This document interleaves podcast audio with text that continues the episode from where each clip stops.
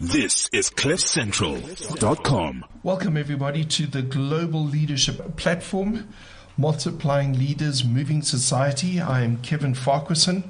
With me is the old man from Leadership Platform, Louis Groenewald. Hi, Kevin. Look forward to today's session once again. Yes, we are looking forward to today's session. It's our regular Professor Theo Veldsman. For all things leadership, go to our website, www.leadershipplatform.com. Once again, Professor Theo Veldsman, we love having you on the show. We love your insight, your experiences, your articles. So thank you for once again being with us. Oh, thank you for having me, and hello to the listeners as well. Today's theme is about organizations that leaders have to lead, because after all, that's what leadership is all about.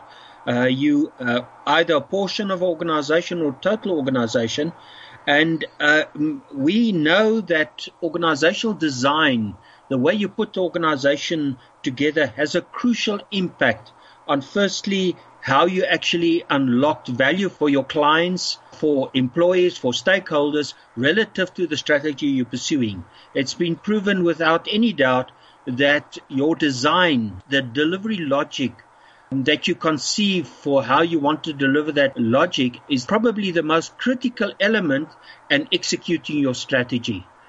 Also in creating memorable experiences for your customers and your employees such that you, you retain them and they don't leave you. Theo, can I just uh, contribute here? Um, I want the listeners to appreciate uh, where we come from. Um, and Theo's case, being the resident, uh, really world class thinker on this subject. In our case, our leadership platform was interviewed and conversation with probably more top uh, executives and thought leaders than anybody else. But in the process, our approach uh, has often been on a personal basis. To us, leadership becomes intensely personal. So w- when we discuss the subject with with uh, Prof Theo, we should not underestimate the the the need of the the overall strategy he's speaking about and the impact it has on the individual. Um, the question I always ask uh, Theo in any kind of conversation: how, what is the impact on the individual? Because ultimately it's individual leader and the individual member of the organization that makes things work in a positive manner. And therefore, the discussion is a vibrant one we're having today. And now, when Theo mentioned the concept of design, people, we design uh, all the time. So, what I'm saying is, if you don't do it consciously and deliberately, then you are designing something else, and that something else uh, could be could be on the way to failure if you don't know what you are designing. Uh, all the actions we have as leaders, we're effectively putting forth some kind of plan. Sometimes the design is a daily one, not so, Theo. I've got to do this, I've got to do that. Uh, Theo is speaking of, with vast experience from the overall context that's needed so badly if you want to design a successful organization. Please go ahead, Theo. Yes, uh, um, uh, Louis, building on what you said, you know, the, the, the nice metaphor to use here is that organizational design is like architecting the design of your house. You have to decide the shape of the house, the size of the house, the rooms you need to have in the house, because that in the end will ultimately determine the type of people you need to have to staff up the house with and how they're going to live together.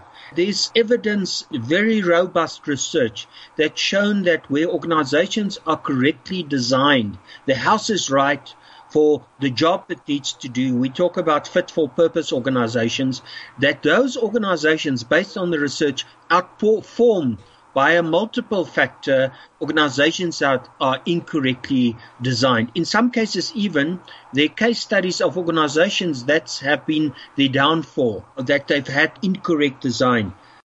The point is exactly that, uh, Theo. I just want to emphasize the point. Um, Theo's not just speaking of design now, you know, many people can design based on your background experience. He's, speaking of a design for the organization of the future. Now, we've had thousands of discussions in this world of ours about the nature of the future. And this is exactly the, the, the very important dynamic point that makes this discussion different. It's about this different future. Not so, Theo? Yes, very much so. Uh, in terms of, you know, a kind of a test of when you have a fit for purpose design is firstly, does it fit the, the context in which the organization has to operate? If it's a stable type of context where you can predict where things are going, you need one kind of design, more a stable, more a formalized, standardized. We do things in a very prescribed manner compared to a very turbulent context where you need a very nimble organization that can adapt all the time virtually on the spur of the moment. It's like an athlete that runs a certain race. It's preset. It's a thousand meters you're going to run and there's the track compared to a volleyball kind of environment where the ball comes across the net and you have to immediately play it. So first thing is, does my design fit the context? The second one, does it translate my strategy into the way I want to work in the organization and make it happen. Uh, I mean, if you want to be a customer centric organization, uh, that's your strategy. You can't only focus on internal efficiencies. If that's your design, you have to have what we call an outside in design. We start with the customer needs and you decide how you're going to satisfy them in a way that you exceeds all of the expectations. The third one is, of course, a design determines how resources are allocated in an organization and how easily the resources can move around. You can waste a lot of resources if your, your design is not fit for purpose. Uh, it brings everybody together. It brings the people, the culture, the systems, leadership in, into as a coherent whole. Because after all, organization is, is like a, a living system.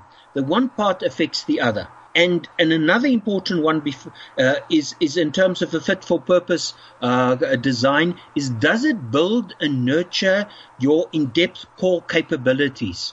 If you're a technology driven organization, does it protect your tech core technologies? Does it build the skills that you need in order to deploy uh, that technology successfully? Theo, this morning I had a discussion with somebody who expresses a passionate feel about some uh, some w- ways to tackle a specific situation, and it bears out the point. Uh, this uh, environment that uh, this organization is moving into is very vibrant and changing all the time.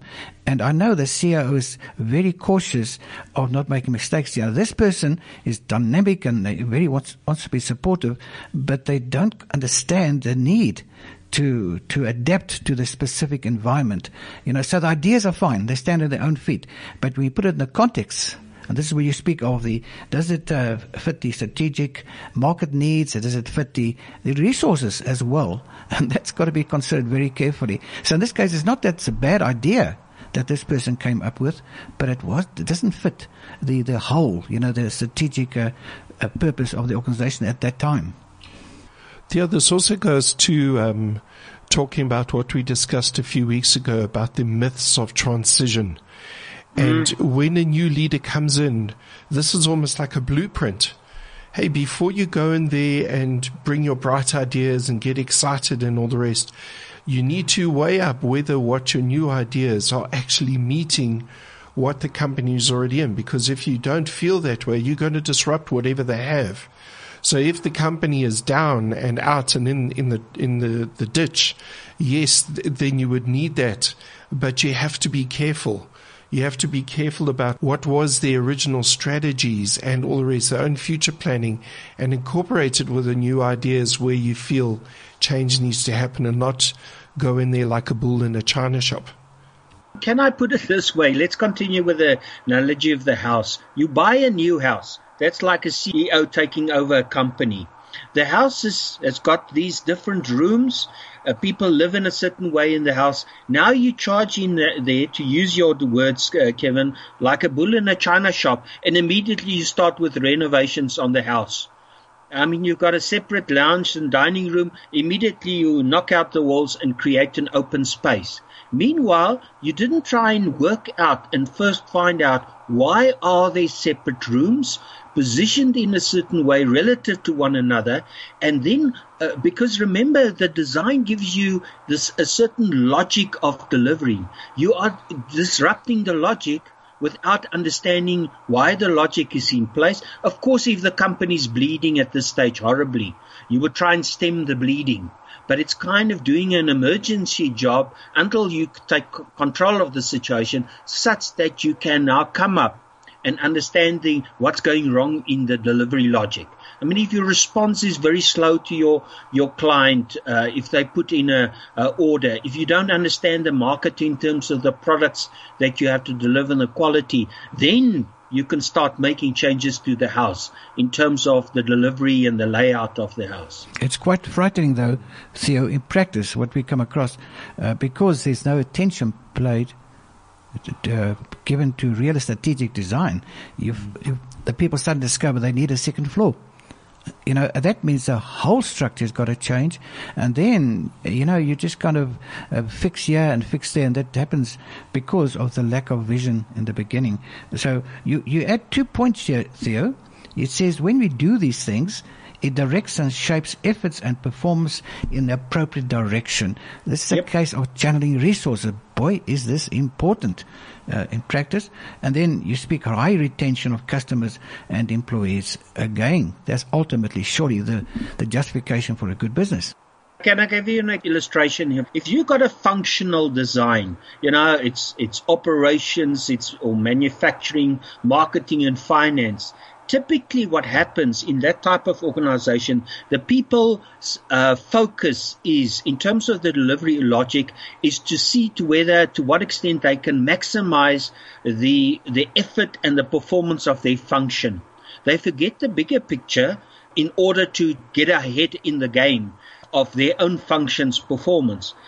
Take now that same very organization and you change the design, the logic of delivery to a focused delivery or a client delivery. In other words, you separate out what markets are we serving. There could be different markets with different products and services. Immediately, you turn the face of the people in terms of delivery logic to the market away from the functions. The functions are now in support of the markets or the clients you want to serve. That is that's so critical.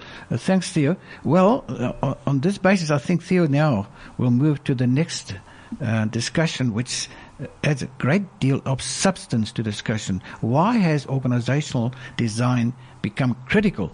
Theo, please expand on that. Because the world is changing, uh, Kevin and Louis, and I want to lift out four forces of this changing world.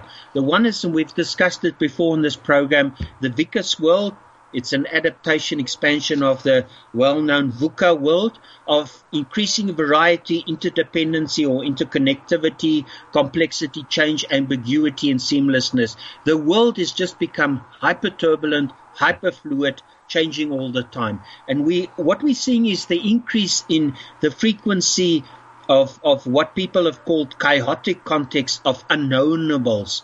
We, we don't know what we don't know.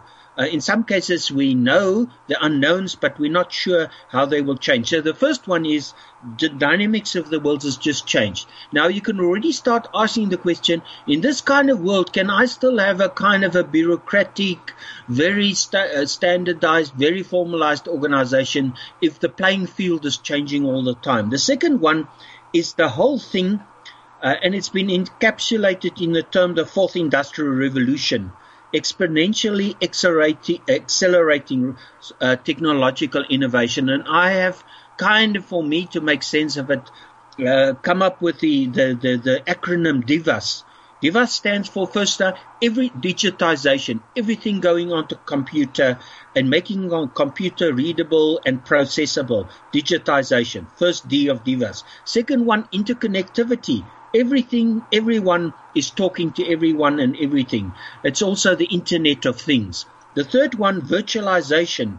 You're being in the cyberspace, you're present, delivering on an ongoing basis, anything, anywhere, anytime, anyhow, for anyone. The fourth one is is uh, automation, the A in Divas, that things are now getting before uh, uh, uh, um, um, done by computers, by decision-making uh, um, uh, algorithms with minimum human mediation. And the last one is smart. The S of Divas is you generating data from everything. Uh, and you've got in this space machine learning where there's data feedback onto the machine and it becomes smarter, or otherwise we have these decision making algorithms that actually make the decisions. In so many spaces, the decision making algorithms have just taken over. So that's the second force. The third one is, is the whole emphasis on sustainability that where we have an impact, we must make the world a better for upcoming generations. Um, so, so being a good corporate citizen. The last one is uh, stakeholders. The stakeholders, your range of stakeholders that you have to deal with have just exploded. And also the power of the social media. I mean, you sit here in the southern part of South Africa, you want to take some action like when Eskom applied for the World Bank loans for Medupi and Kusile. The next moment, there's a worldwide lobby group on social media against granting them a loan because of they they're going to build fossil fire power stations, and it does not fit the sustainability picture. So all of these things added together, what happens now is what organizations are forced to innovate all the time because the maths of the new equation, if I, uh, uh, the way I've put it is you have to intelligently respond twice as fast, deliver twice as much, at twice the speed, at half the cost, within half the accepted product service lifespan, and doing all of the aforesaid on a continuous, sustainable basis, anywhere, anytime, anyhow, anyone, anything. That's the world. Now, how, what type of organization design you need in this kind of world to stay ahead of the game and have a competitive edge. Uh, Theo, uh, bring it back to reality. The truth is that massive, powerful organization are going down very rapidly around us. Look at the cell phone companies who actually are confronted with the real core of these things. Tell us, most of us are not necessarily um, concerned with all these factors. The truth is, be very careful. It's, it's the very fact that you think is not quite applicable that may cause you serious problems in future. Look how quickly some of the dominant cell phone companies have, just kind of disappeared off the scene. Not so, Theo, because they just couldn't keep up with all these factors as well. Um, they may have a core. Uh, quality people in technology, for instance, but on the leadership side, uh, the overall vision, etc., that obviously must have been lacking because they just missed it. I remember years ago, I was a, a partner at a company that sold Wang office automation equipment. Theo, you probably yep. too young, but anyway, uh, Wang dominated. Wang dominated the world of word processing. In fact, Wang systems were 60% of the world's word processing equipment at that stage, completely dominant. But Wang didn't see the great PC revolution coming along. Well, neither did IBM at that time. And then suddenly, within a few short years, Wang was completely diminished and became a support organization as well. Um, because they didn't understand the, the, the, changing nature of the environment. And it's a, one of many examples we can find locally around us. People just disappear. Can, can, I add to your example? Nokia. Nokia, oh, at the height of its fame, it had 35% of the cell phone market worldwide. In places like India, 80% plus of the population had, had cell, uh, cell phones, Nokia phones. At that stage, and I actually personally read the interview with the CEO, I've forgotten his name, of Nokia at that stage, and I'm talking about seven, eight years back. It was published in the Time or the Economist. And uh, uh, um, Apple was about to launch its first iPhone, and they asked uh, Nokia, now, uh, you know, this new phone that Apple is bringing onto the market, do you see any threat of, of that for you? Ach, no, no, said the CEO. Uh, I'm virtually quoting him here. It is a kind of elitist product. It's too expensive. It will only grab a small portion of the market. And we, in, because we into mass kind of, of, of product, mass customization, uh, uh, it, it's no threat to us. Famous last words. Hey, mm, as mm, you know, Nokia sold off its cell phone business. Is it about two, three years ago to to uh, uh, Microsoft? They're out of that market because smartphones have just taken over. Why? because I would think there's an element of that of the design inside the uh, of that failure of Nokia. They weren't in touch with the market. They weren't picking up the signals at the, uh, and that's what we call an outside in design. Where you, you have your feelers into the market, you pick up the signals, and the people at the right level at that coalface level, bring those responses into the organization and say, here is a major shift. Uh, we have to uh, uh, respond to that to keep ahead of the market. And also important, your design can actually leverage you that you can jumpstart the market. And that's essentially what Apple did by bringing the, uh, the iPhone onto the market. But their, their design allowed that and maybe you know that. I think I've mentioned it before in this program. Apple does not believe in doing market research. They say we will kind of look at the needs and then we will produce the products in terms of our internal dynamics to actually beat the pants, so to speak, of the clients in terms of their expectations. I remember, uh, Theo, um, uh, while the the dangerous sounds were coming in the world from technology about the entrance of the PC, um, a very important customer told us, a, a, group of management, he's very concerned about our product. He says, not keeping up. And how agitated some of us were. We became very emotional. How can you tell us we're the dominant factor in the world? Uh, uh, please, a bit of advice from an old man in this game um, regarding what Theo's saying to the executives, the CEOs out there your environment may not require all these dramatic changes we're speaking about, may, may not. But your ability to keep up intellectually, just to think, to have discussions with uh, format or people like uh, Professor Theo is imperative because that'll trigger ideas and suddenly you'll see the relevance and suddenly realize how you're becoming obsolete without realizing it because that's a problem. You're driven by the by the mechanics or the functions of day to day, and you miss the indications because that won't stand up in front of you, except if your mind prepares you for that. Isn't that so, Theo? Yes, I mean, can I too uh, make uh, give you two more examples of the implications? Because what all of these dynamics these forces are forcing organizations. You may, you know, I mean, the lifespan of organizations come down. The kind of average is now two, 12 and a half years for organizations to exist in present forms. And then they have to trans, you know, transform them into new formats. The one is, look at what Amazon has done to retail. They first started with, with the book industry, book retail. They wiped uh, uh, essentially the book retail's uh, uh, um, um, industry off by going virtual on that.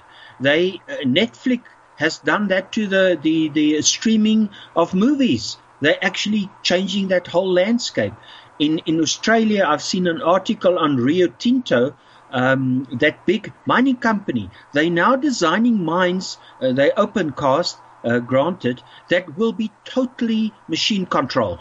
You will sit in a control room and the machines on the ground will be controlled. There'll be nobody in the pit, so to speak. The machines will be uh, uh, uh, automated and they'll do the mining.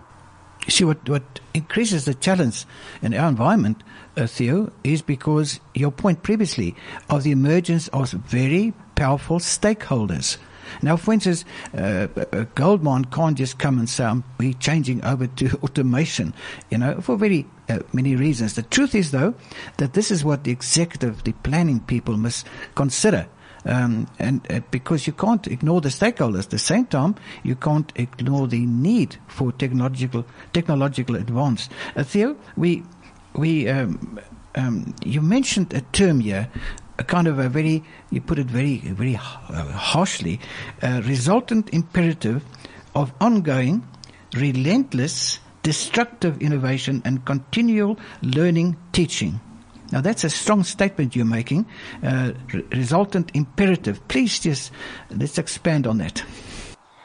Well, if everything has become hyper fluid, hyper uh, turbulent, uh, Louis and Kevin, you what that forces organizations if they want to stay ahead of the game, not only survive, hey, survival is okay, you can do it for a period of time, but you actually want to thrive to get ahead of the game, is that you have to go into this mode of continuous, as you've put it, uh, um, Louis, relentless destructive innovation.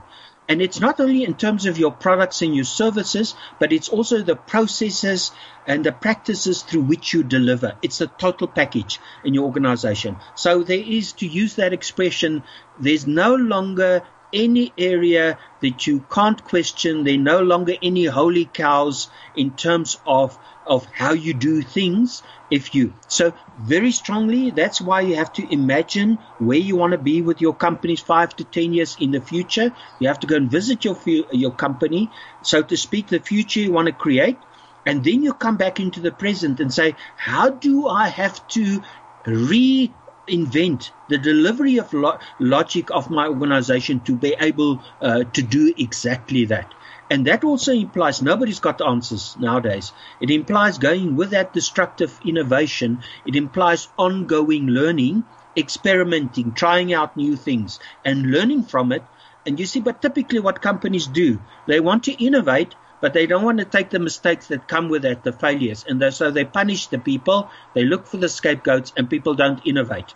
You have to create an environment, a context in which people are willing to take risks and you actually reward them for the fact what they're learning from the mistakes they make in order to improve the organization. I mean, that's what um, Koos Bekker did at Media 24 when it was still Naspers and the whole digital uh, media world was emerging. Nobody knew where it was going. So he had a number of initiatives running in the company. He was kind of saying, I'm betting different horses here. And people failed, but they weren't punished for that. They said, okay, we've learned this is not the avenue to go. It's rather this avenue or that avenue. Again, you see, when you speak that way, Theo, what I look at is the, the imperative of a changing mindset in the in the leaders, the top leader. Now, Theo also is a is a high profile industrial psychologist, although he calls himself a work psychologist. So, whatever he does is also viewed from the aspect of how the individual sees and, and perceives things. Theo, just a little comment from you, if you don't mind, about uh, how how all this, all these great imperatives, how it impacts on the mindset of the individual leader. You've touched on really the crucial thing. Uh, can I maybe introduce another metaphor here? Uh, Louis Kevin, if you still look at the world as if it's a flat world, you will behave to a flat world. Hey, but if you convert, you have a mindset shift to seeing the world as a round world, round, then you're going to behave completely differently. You see, when and, and, and the mind shift that leaders have to undergo here is uh, uh, with respect to their organizational design relative to strategy, is if they still think design is about the organigram and drawing the boxes and the lines and who reports to who and the span of control, you're in a flat world. You're going to be dead in the water. What you have to look at is, and, and a little bit of technical jargon, is the way we now look at organizations. The new mindset, the round world way, is to look at organizations as complex ecosystems. In other words, they pieces that fit together, that interact. And leaders have to have and we also call that the big picture thing of uh, there's a strategy of the organization. How does it fit the des- how must I translate that into the design? How does that design impact the performance? What type of people do I need to populate this design with? If you've got a team based type organization, you have to have team type people in the organization. What type of leadership is right to lead this organization? What type of culture do I need and how do we deploy resources in this organization? So you have to come up in this new world. We talk about seeing the organization as a living ecosystem from a complexity perspective. And the best analogy here again is the body. You've got a brain, you've got kidneys, you've got lungs. All of these things have to work together to give you a good way of living and to be able to do things. You can't just concentrate on the brain sometimes that's what uh, leaders do. They look at the strategy and say, oh, we got to find strategy. People go and do it. And meanwhile, the, the design, the house does not support the execution of that strategy at all. So there's something very foundational that we're discussing as well. You know, um, on the one hand, when you're exposed to the strategic thinking of a of a Theo Veldsman, uh, with respect, Theo, it can be very disrupting. it can be uh, painful in many ways. The truth, though, is speaking from a lot of experience also, we're not speaking of a perfect leader. We're not speaking of arrogance. We're not speaking of a person that of necessity must always be able to give the answers.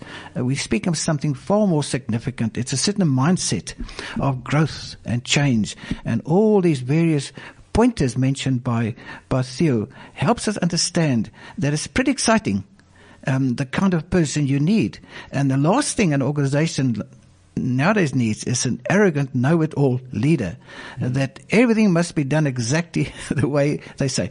If you want to lose confidence, go ahead and cultivate that old-fashioned idea. At the same time, there's a there's a uh, authentic strength that uh, kind of flows from a person who's got this mindset. I, you feel it when you see them. Uh, when we interview them too, you know, uh, Theo, within a minute you feel that vibe of that person. And that's not a vibe of, I know it all. It's a vibe of continually learning, adapting, and being able to make decisions based on all the guidelines that you are speaking about. Yeah, and there's, can I add to that? There's a humbleness, eh? And a, a eagerness to learn and to experiment. Uh, uh, and, and you see the, the uh, a typical wrong response that I see from a lot of organizations under these turbulent, hyperfluid situations, which is exactly the wrong response, uh, Louis and Kevin, and that is, yo, see, things seem to be out of control. We need another standard here. We need another methodology. I mean, take our minds, the concern about safety on our minds. We're killing too many people. And it is really sad that we're doing this, but we introduce another procedure. We introduce another standard. We introduce another check. We start over controlling the situation in a very dynamic situation instead of moving back and giving people the capacity through enabling, empowering them to take charge of their own situations. But we want to take charge of the situation so that we actually become like lead, the leaders, like the big puppet master pulling the, the, the, the, the, the, the strings of the puppets. In, instead of letting puppets, the puppets go and make their own decisions, but informed way through us enabling, mentoring, coaching, uh, in empowering them. Theo, I've worked closely. I still am, you know, in my old age, involved in uh, coaching a team in a very dangerous environment. Um, and they're doing great. Um, but partly because they recognize the danger and they're very safety. It's a gold mining industry. They're very safety conscious, extremely so. But what this team has managed to do is instead of reacting exactly the way that you're warning, that you start laying down controlling things because by implication, when you do that, you create a sense that they don't really trust you, you know, yeah. and therefore you feel it. You can feel the vibes in the bosses as well. Now that uh, can generate mistakes. That can generate the fatalities. Make no mistake. On the other hand, as they develop this kind of uh, confident, uh, trustful environment of really looking carefully at every regulation, uh, auditing it all the time, but there's a team spirit there um, you get a, a, feeling that the chances of serious accident happening happening uh, is is greatly lessened because of that. It's a leadership mindset. It really is. Uh, if you don't have that aha experience uh, in this new context, this new world, from going from a flat world to a round world, you're in serious trouble because you can't try and uh, deal with a round world if you still have a flat world uh, mindset, uh, Louis.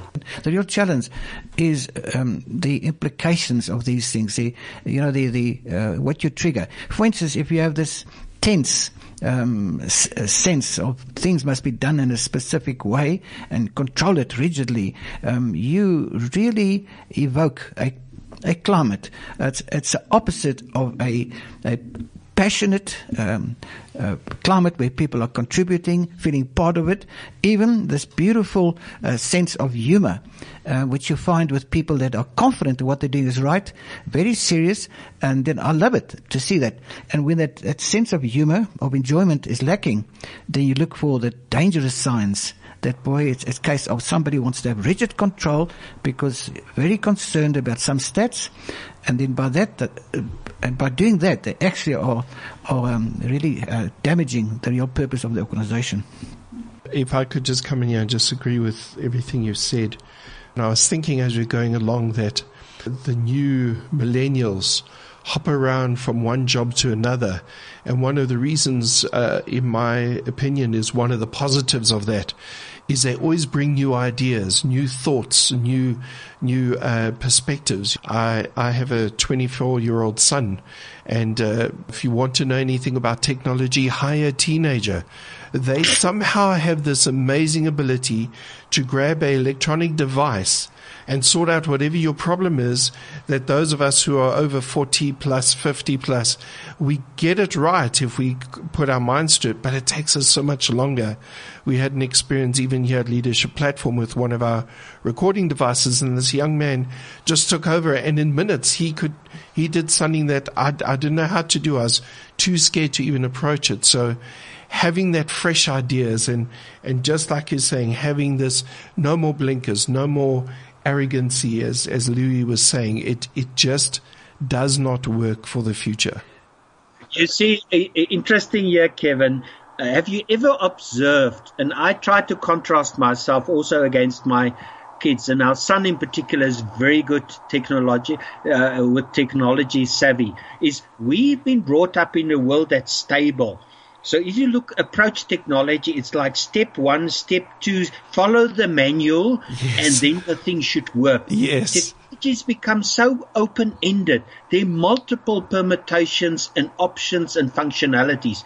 If they engage with a piece of technology, I've observed our son, he experiments uh, he hasn't got the answer. He tries this. Does it work? No, it doesn't work. Then I have to try this, etc. And kind of while he's doing it, he's eliminating possibility, and the next moment the thing is working. Yes. There's no manual insight, hey? It, Absolutely. It is, it's engaging directly with the technology, but with an open mind, experimenting, innovating kind of approach. And for those of us who are older, that scares us. And looking at CEOs and leaders who are older, that scares us because there isn't a step one to step 10 and by step 10 it's all done. It's no longer like that and it's scary. To sound a warning voice from the point of view of uh, these older guys, why they're scared of the changes.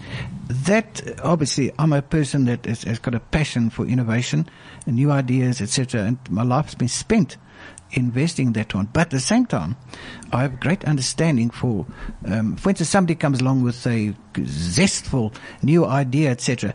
Uh, but again, if you don't have the approach that Theo was saying, the total approach to the total design, then that's going to threaten you. But you won't know what is threatening. If you don't understand the full picture, the, the, the, the total context, Theo, that you are speaking about yeah. today, then, then those, those ideas could well be threatening, be dangerous. A colleague of mine had the experience with one of the major banks. They wanted to become more innovative. So they approached them, and uh, uh, these are also work psychologists. They said, Can you generate a profile of the innovative type of employee? Uh, and fine, they uh, generated the profile. We liked the profile. Then they said, Go and find those people for us. And I, am not sure about the numbers. So the, it was kind of 20 of these innovative people they had to go and recruit from there, which they did. After about four months, they get this desperate call from this bank, come and take these people away. They're causing havoc. They're not paying any attention to instructions, to authority. They don't abide by our policies, whatever. It's just disaster time. You see, what they did not do, they wanted more innovation, but they did not want to change the house in which the kids, these new uh, innovative employees, had to live to make a difference. So they they kicked them out of the house. Theo, that's why I speak of the warning voice. Uh, you can't really replace the, with respect, the maturity of a good leader. Theo, let's move to the design criteria. Uh, how yeah. do we go about designing this kind yeah. of organization?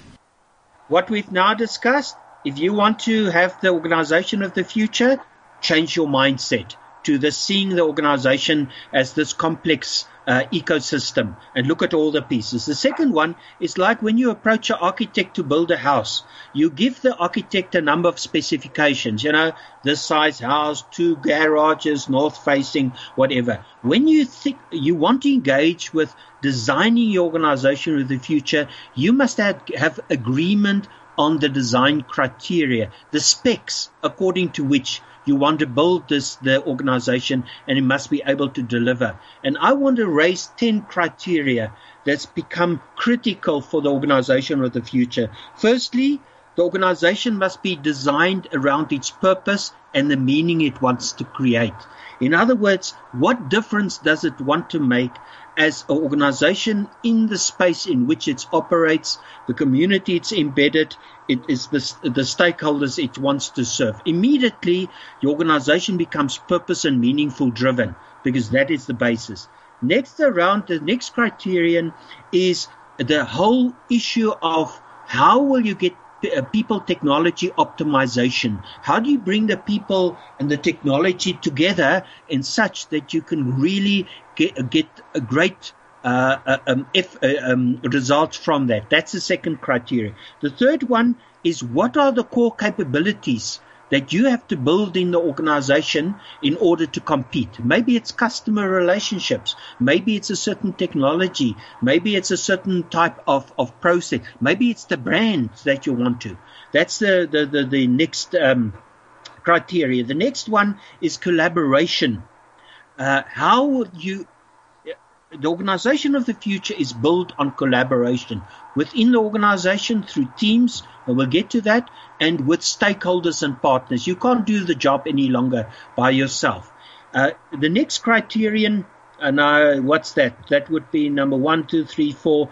Uh, the fifth one is outside in. What kind of memorable experiences do I have to create for my customers, uh, my stakeholders? What is that? How will I delight them?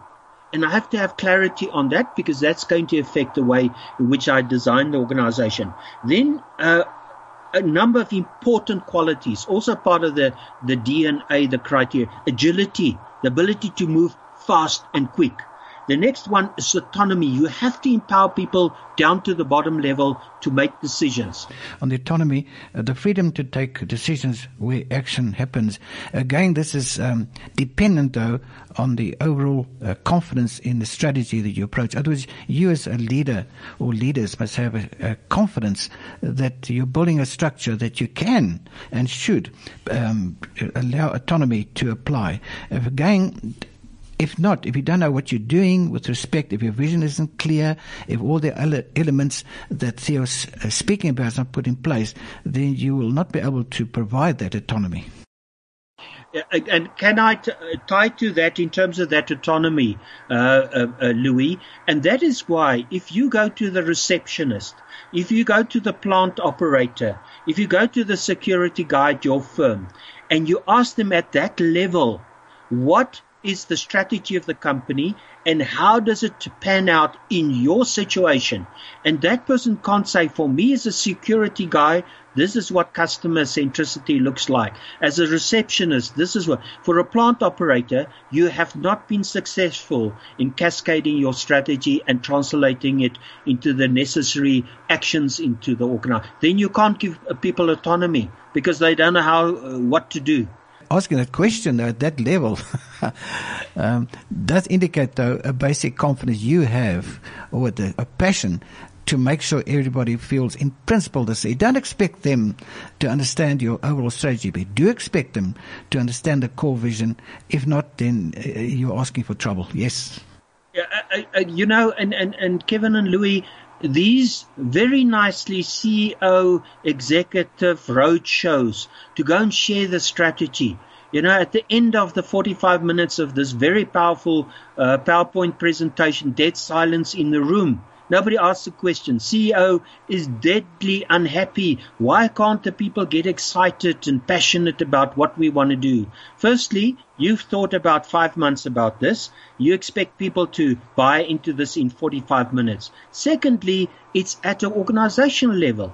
Until it hasn't been translated down to the plant operator, to the security guy, to the person working after the teller in the bank, that it makes it's meaningful and purposeful for them, you have not uh, um, succeeded in rolling out your strategy. I remember once years ago visiting in the capacity of some leader a hospital, an orthopedic hospital, and uh, on the on the uh, walls were some consultancy group had been called in and they've got all these mission statements and, you know, the rights of everybody over there.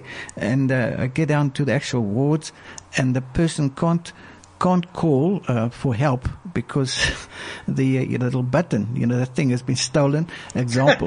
no, but the, the point is that one can understand. But what happens is these great strategy statements become demotivational because when when I spoke to the sister concerned, you know, she didn't have a good, a, a, a healthy idea or respect for what these people are trying to tell them.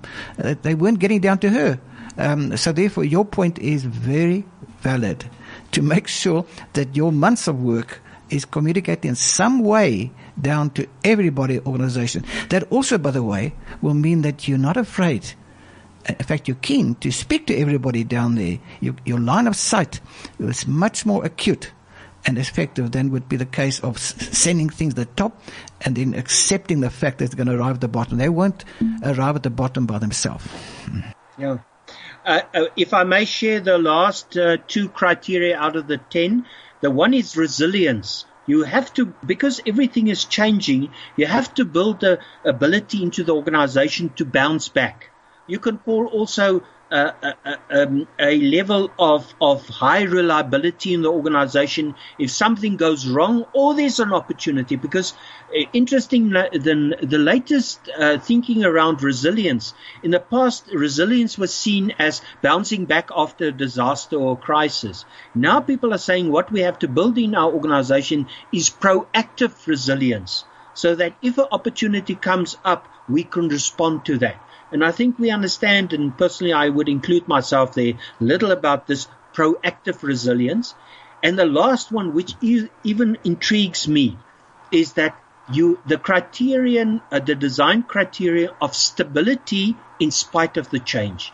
And what it says and there's research to demonstrate this. I mean, you can go into a total state of chaos, continuous innovation and agility, and you're changing things all the time, etc.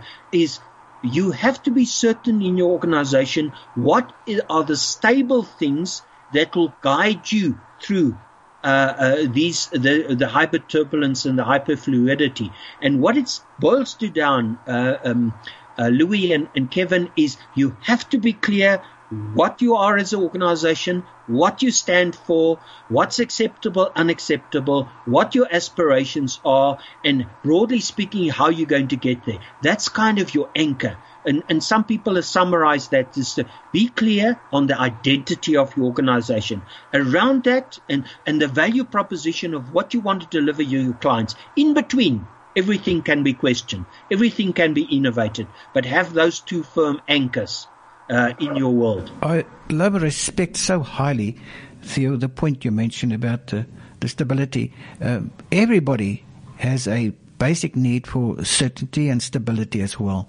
But uh, traditionally, we focus it on certain things like certain income levels, security of job, um, everything is the same as before. And what we're saying is people that that kind of stability uh, really doesn't last.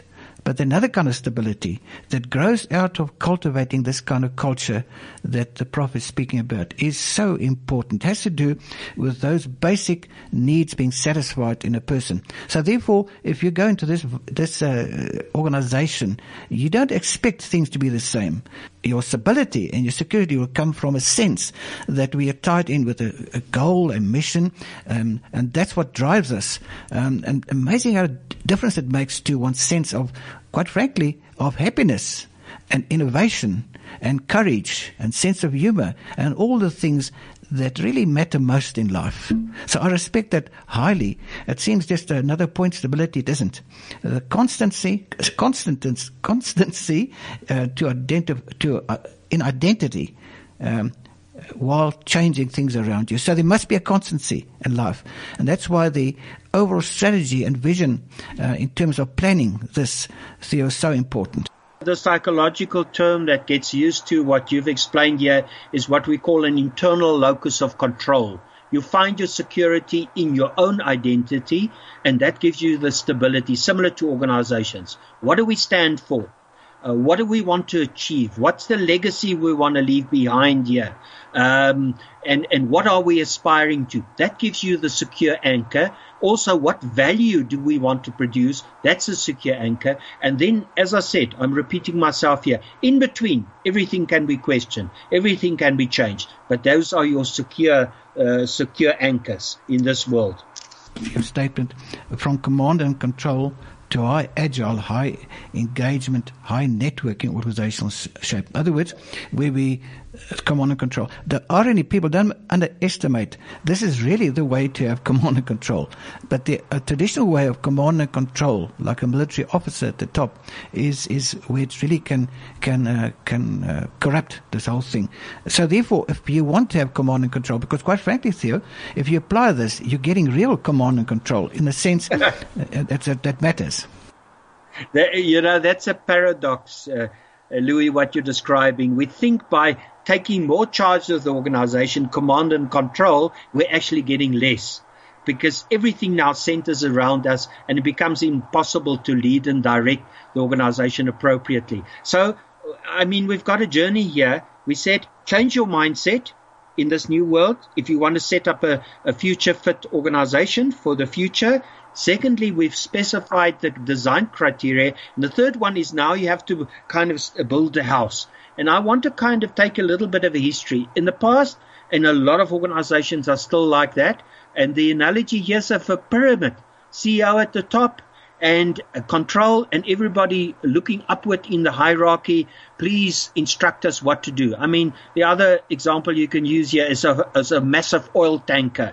Uh, captain on bridge, all the instructions emanate from the bridge and I just passive, etc. Then an interesting shift, and there's a retailer in South Africa that's done this, is what they've done, they, they talk about the inverted pyramid. And what they say is, we at the higher levels, where's the action? The action is where the customer is. Who are then the people that we have to empower, enable, are the people that serve the customers. So the rest of the organization, from the CEO executives, middle management, supervisors are there to support the people that have to serve the customers at the front line. So you're turning the the pyramid upside down. I mean, Jack Welch already made this point. He says, you know, how we've designed organizations is we uh, people look up the hierarchy with their backsides to the customers. Uh, with the inverted pyramid, we turn it around. We now supporting the people that are in contact with the customers that we've empowered to actually serve them. The third important emergence now is beyond the pyramid, and that's that high engagement, high agile, high networking organization, building organizations around teams.